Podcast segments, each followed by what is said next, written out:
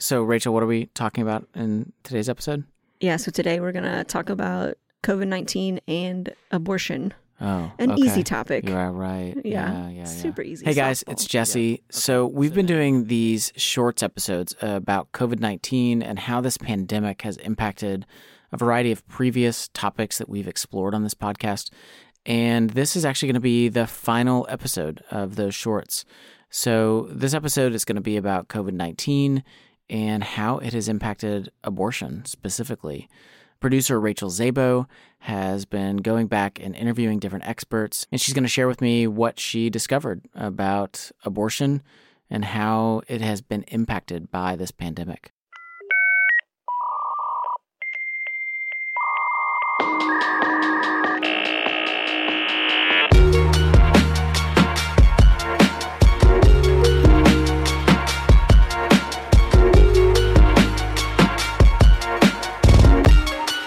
Listening to the Love Thy Neighborhood podcast.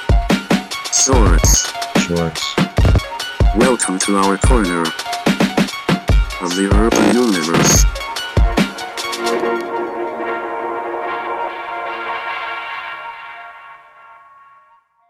Okay, so Rach, so when we did our episode where the gospel meets abortion, we followed the story of a woman's choice resource center, which shared walls with Louisville's abortion clinic. Right. Side note here. So, this organization, they still share walls with the abortion clinic, um, but they also have another office at a different, they have two locations now.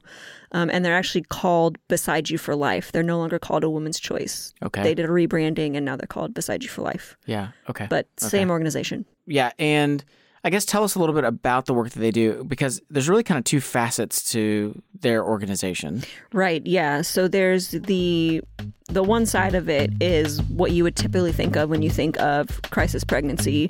There's the ultrasounds, the pregnancy tests, the counseling women who are pregnant.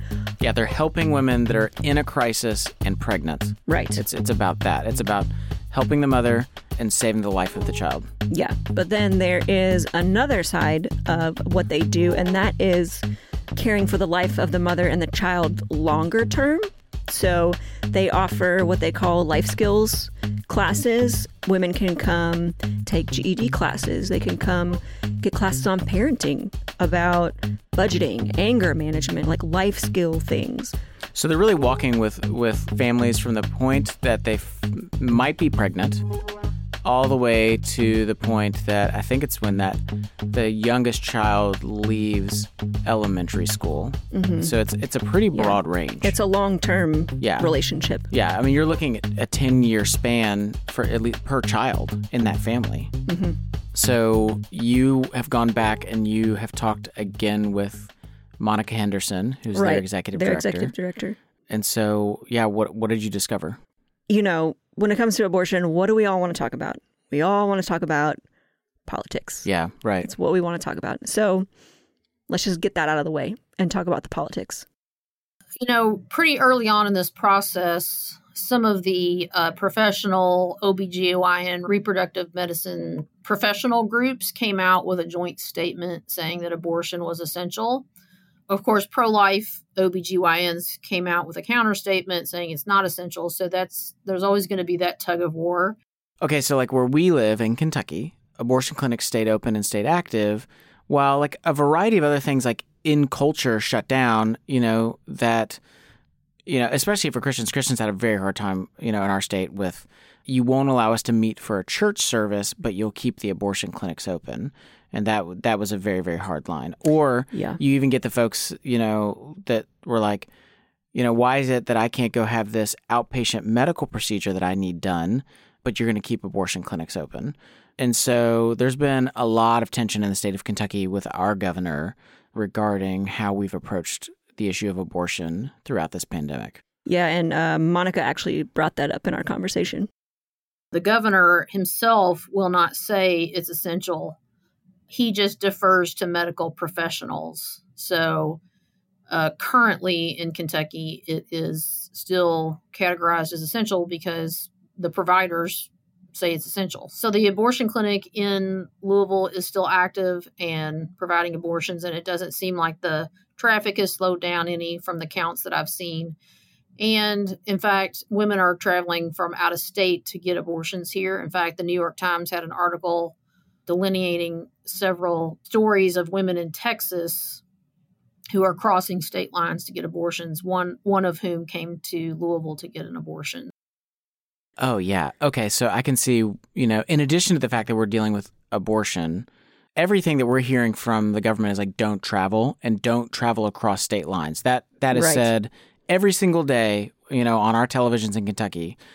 But then it seems like our uh, our state government is like giving a pass, you know, when it comes to this issue. It's like it's fine that you can come into our state.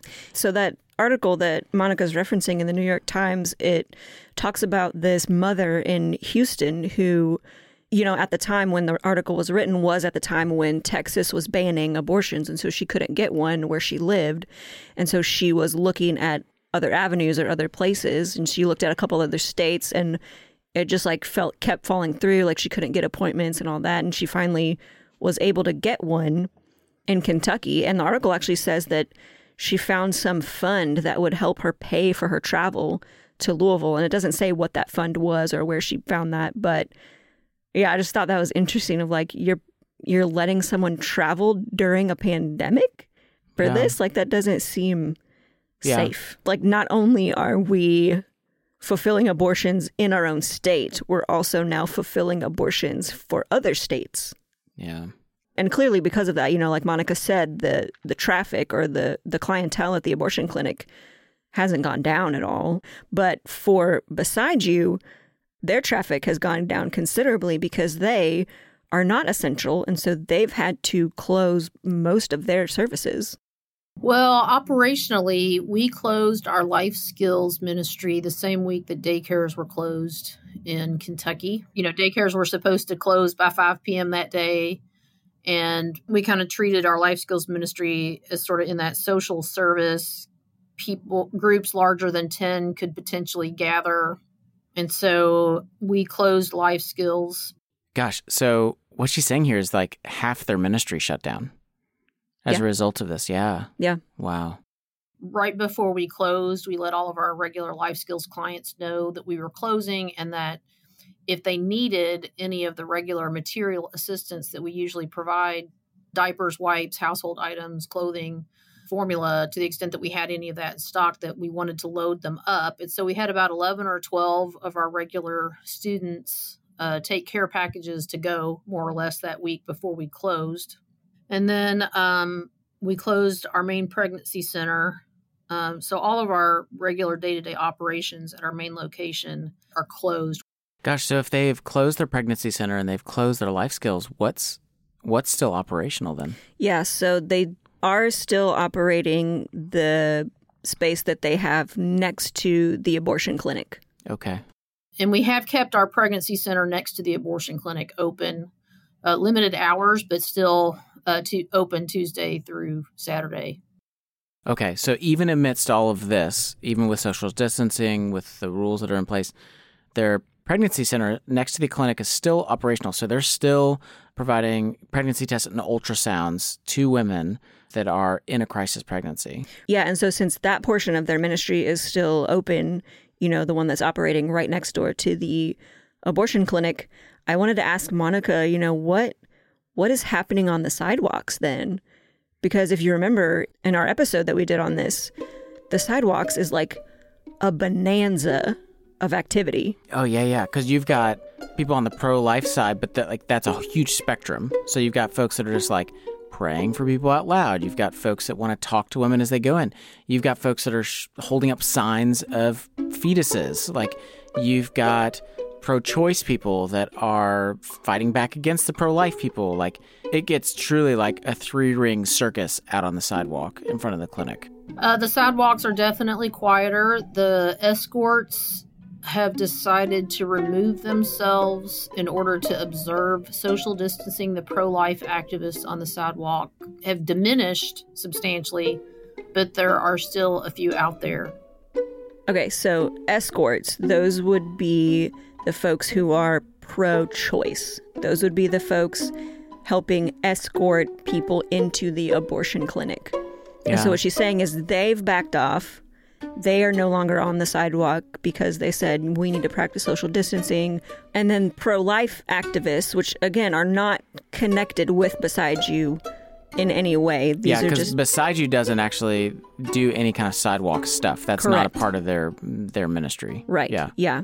But the pro life folks are still out there. There's less numbers, but they are still gathering. They are still talking with people on the sidewalk. The escorts are watching from their cars. There's, I think, on their own website, they said that they were um, going to watch from cars and document um, social distance violations of the pro life activists and then report it to the abortion clinic. I don't know why they wouldn't report, report it to the authorities, but that's the position that they're taking.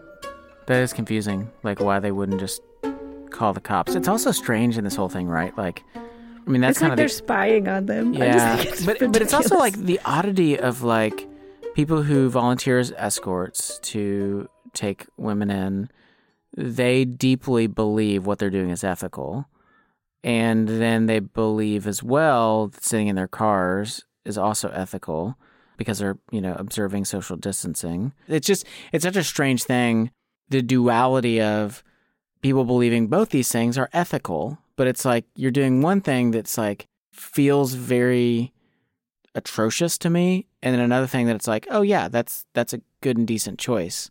Yeah, well, and then on the flip side, so I went to the website, the escort website or whatever their blog, and I was looking at what they had on there, and yeah, more than half of them aren't wearing masks. They're like talking face to face with other people. Yeah, okay, Like so you some get, so it's like the opposite. It's like Yeah, it's mind boggling. Yeah. So you, here you got folks that are like, I'm defending life, but then they're not doing social distancing, which could definitely get somebody sick. And so it's like in both situations, both parties believe I'm doing the absolute ethical thing on both counts. Right. And it's like, what a mess. Yeah. So this is all like craziness. This is like paints a dismal picture of what's happening in regards to abortion, what's going on, COVID 19. Yeah, it's not encouraging. No, it's definitely not. But as I was talking to Monica, you know, there is some good that's coming out of all of this that they've seen in their ministry at Beside You. We have continued to provide material support to those regular clients since we've been closed. So, about once a week, we have a pickup day where food, diapers, wipes, and household items can be picked up. We, we schedule those pickup times about 30 minutes apart so we can continue to observe social distancing. And we're probably we're probably supporting consistently on a weekly basis 13 to 15 families. And also while we're helping them hearing that they're doing fine that you know that their their demeanor their attitude has been good and we we have such a good relationship with them that we don't think that they would lie to us if they weren't doing well. And they you know i think some of the strength and resilience that they have shown throughout the whole shutdown and the kids being home and that kind of stuff is partly because of our support and the the community that we've built here in our life skills ministry.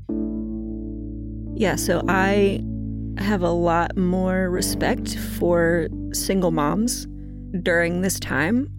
Like, you are the sole provider, you are the sole caretaker, and also your child is with you 24 7. Or your multiple children. Right. And, And for a lot of their clients, they are single mothers. Yeah, Not and- all of them, but a lot of them. right. And a lot of their clients, the majority of their clients, you know, come from low income backgrounds. So you've got, I don't have much money coming in. I'm home with my children and I'm doing it solo. That's, that is a really, really hard dynamic.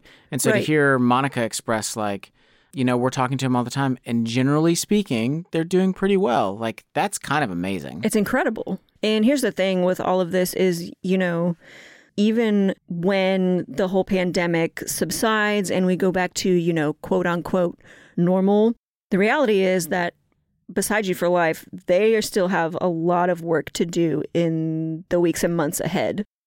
You know, people are isolating at home, most likely with their partners, with unprotected sex, and we're going to see. I don't know anybody in this area that doesn't think we're going to see sort of a coronavirus baby boom. fear and economic stability are going to contribute to a higher demand for abortion services, you know, putting um, preborn babies at risk. And being able to meet those needs is a little bit daunting, thinking, okay, how do we do what we do better and more effectively for more women? So that the unpredictableness of all of this, I think, is hard on everybody. It's not just us; it's everybody. Everybody in Coronaville is struggling with the uncertainty. That sounds like a Dr. Seuss book. Everybody in Coronaville. yeah, I wish we were in a Dr. Seuss book right now. Yeah, I mean, so basically, she's saying like we're definitely not through this. In fact, what we can predict is that a lot of women are going to get pregnant throughout this pandemic and we will probably see a spike. And and we're hearing that across all sectors of society that there's probably going to be a baby boom spike as a result of this. And with the added stress of uncertainty with jobs you know the economy the way it is that it's highly likely that many women will try to opt for an abortion. Yeah, or feel the pressure to make that choice. Yeah. And so she's basically saying like like this has been very hard on us, but really she's predicting like they're just getting started. They're just getting started. Yeah. We all just need to pray for each other. There's great ministries doing great work in all areas around town and around the country and when we depend on church support and, you know, no government support in general, we all just need to look around and support each other and lift one another up.